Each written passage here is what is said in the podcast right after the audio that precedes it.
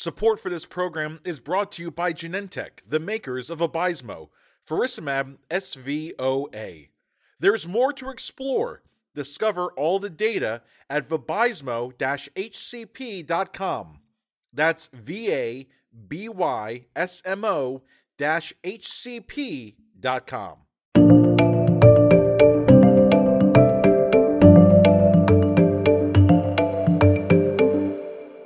Hi, everyone. Welcome to the new Retina Radio Journal Club with VBS.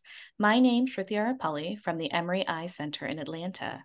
Today, I'm joined by Vaidehi Dedania from NYU Langone in New York City.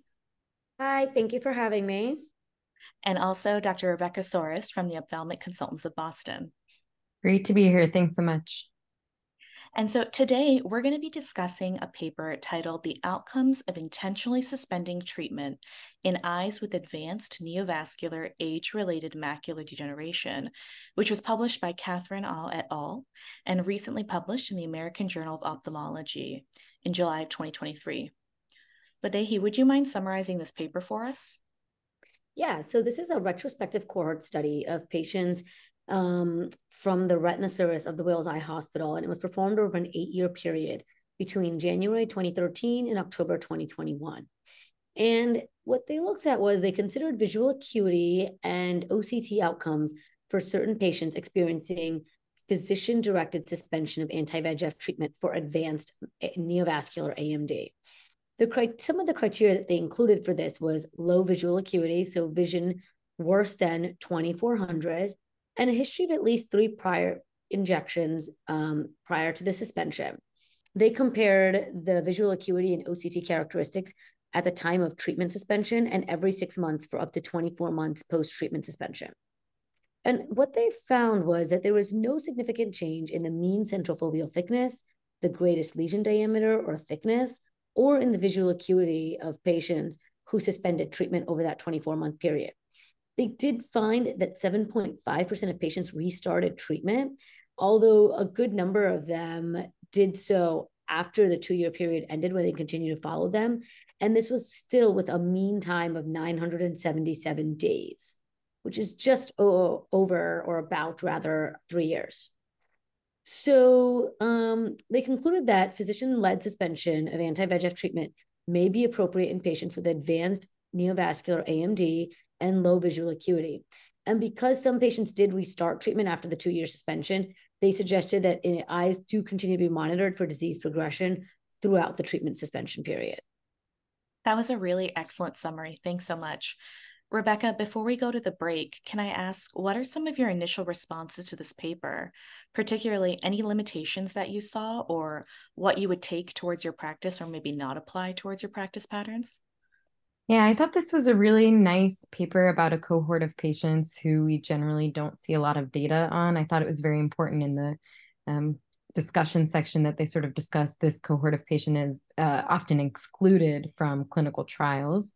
So I thought it was it was nice to see sort of what happens when you take these patients off of anti-VEGF.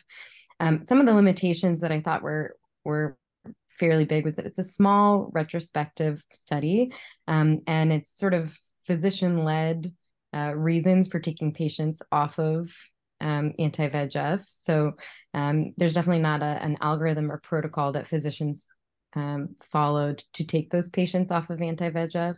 Um, so there's a, probably a lot of um, selection bias and variability in that. Um, I also think uh, a pretty big limitation in this group of patients is that there's so much imprecision in testing visual acuity and visual function in visions worse than 2400 and so i think you probably have a lot of variability even in that small cohort of patients with worse vision. So i think there's more to be done more to be known about this group of patients who are worse off and I also think um, more to be known about patients who you maybe need to restart on anti VEGF when they recur. So basically, different ways of measuring function. But I think overall, it it sort of reinforces what I do in my own clinical practice, which is.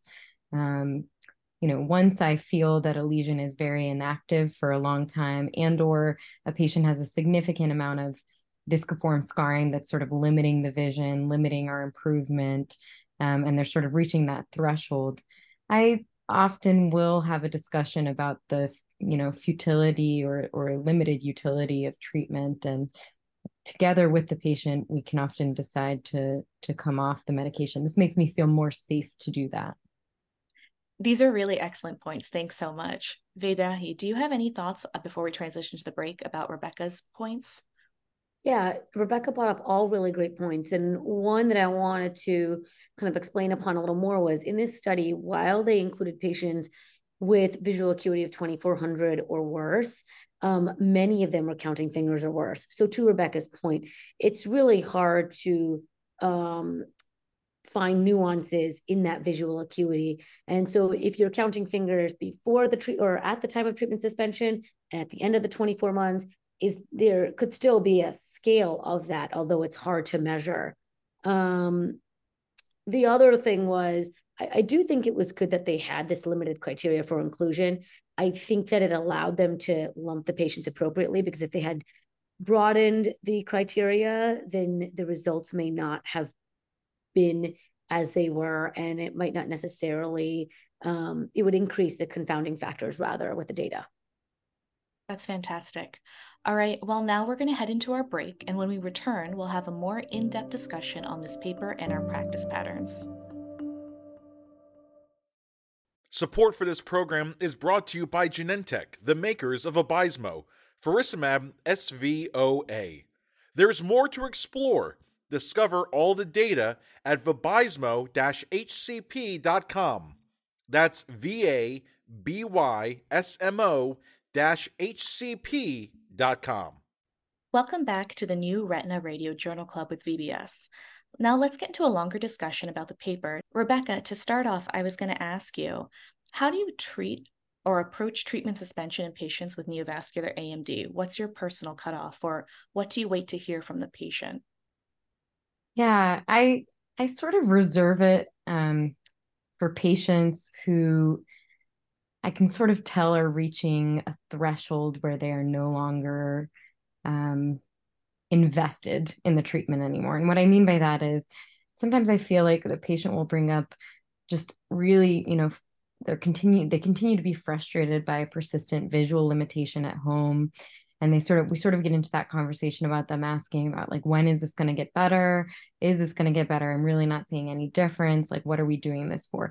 I think oftentimes i let patients sort of lead it um, because i i think oftentimes that will allow me to see you know how um, how much the burden of coming in for treatment is affecting their life versus how um, you know how um, uh, persistent they are about continuing treatment. So I think I think oftentimes I don't bring it up until I'm sort of sensing from the patient that they are having trouble with um, complying with the injections, and then at that point we sort of discuss, you know, um, you know, what is it really doing for them? Whereas I think a lot of patients have a lot of confusion about what is the end stage for macular degeneration. So that often gets thrown into the conversation as well. I think some people have never been explained, you know, this is not like a generally people don't go black blind from this is sort of how i describe it. Um, this is you know a centrally blinding condition but peripheral vision is maintained. And often when you get to about count fingers that's sort of where it limits you know is sort of limited for patients. And i think when they hear that they sort of uh, there's sometimes a lot of relief um, that patients will experience and like oh okay so maybe i am at the limit here and maybe it's okay that we don't have to strive to continue to do this, you know, every 12 weeks for the rest of my life, sort of thing. I think that's sort of a relief for a lot of patients. And so when it sort of gets to that conversation, I, you know, I think we both kind of come to the conclusion pretty easily that it's okay to to just sort of let things be and we'll still monitor it closely. I think that's sort of how it's often a, a more patient-led discussion. You know, I agree with everything that you said. I think for me, it's looking to see what the burden is on the patient, but not only them, but their family members that are coming with them every time. Mm, and so it looks like it's really taxing on the whole ecosystem of this patient. Um, I'll start bridging that topic of, you know, if you're not really seeing an improvement, what are we doing for you? Mm-hmm. And Vaidehi, I'd love to hear what you kind of use as your cutoff as well. Yeah, so I don't necessarily have a, a cutoff per se. Um, when I'm considering it in a patient, I look at first I look at their OCT. Do they have disciform scarring? And what has it looked like over the past few treatments and with treatment? And I also look at their vision. So I will take a moment to just track back their vision for the last year or two years and see has it changed or how has it changed with the frequency of injections. And if I see very little to no change, that for me, even if it's a 2350i, um, regardless of the intervals, I may talk to that patient um, about considering stopping treatment. Uh, a lot of what we talked about is treatment burden, but the other things to consider, while they don't necessarily affect each individual patient or just overall healthcare costs, um, you did mention, Sruthi, the burden on the family members. So I do think it's a little bit more than just individualizing it to the patient and just saying, well, this isn't necessarily helping you at this time or you're not really improving it, you haven't been improving, um, let's consider stopping it. And Vaidehi, that was a great point that you brought up about the cost and the healthcare um, dollars that we spend on this. Do you often have patients who are sort of at their end stage of therapy that are asking for the newest or most expensive drugs? And how do you counsel them on that? To be honest, I haven't had very many patients ask that. I've often they've already gotten to that point just given how many of us treat. We start off with bevacizumab and then we move to one or through the other three or four agents that we have out there available to us.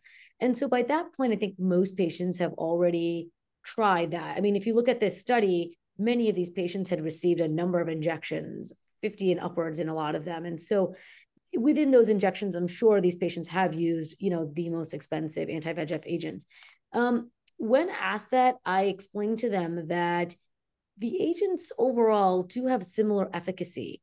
Um, they may have varying durability and also in different patients, some may be more effective than others, but that starting a new agent is not necessarily going to wash away that scar that they have there. And so there are certain factors that are limiting their vision.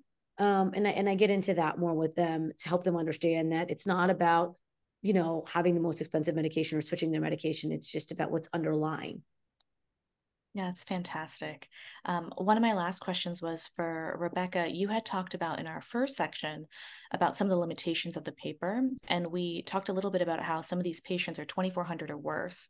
Um, and you touched upon the point that it's hard to truly assess vision when it gets that bad. So, are there other metrics that you use in your clinic to assess patients' visual acuity or their ability to complete ADLs or activities of daily life? Yeah, um, a, comment first about the paper is um, you know even though it's it's a very imprecise measure what i do like about the measure that they have in clinic rather than doing like microperimetry or something like that is that it is a real world analysis. You know it's something that we all you know it's the way that we all measure vision in clinic.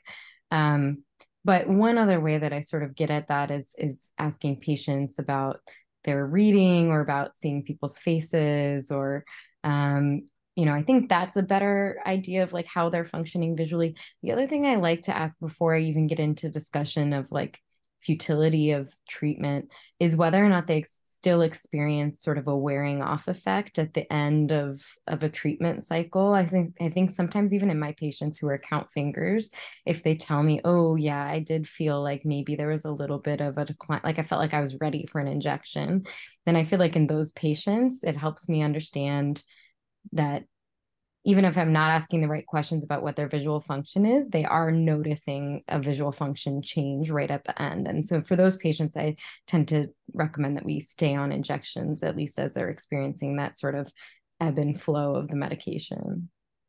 Yeah, that's great. Vaidehi, do you have anything to add to that?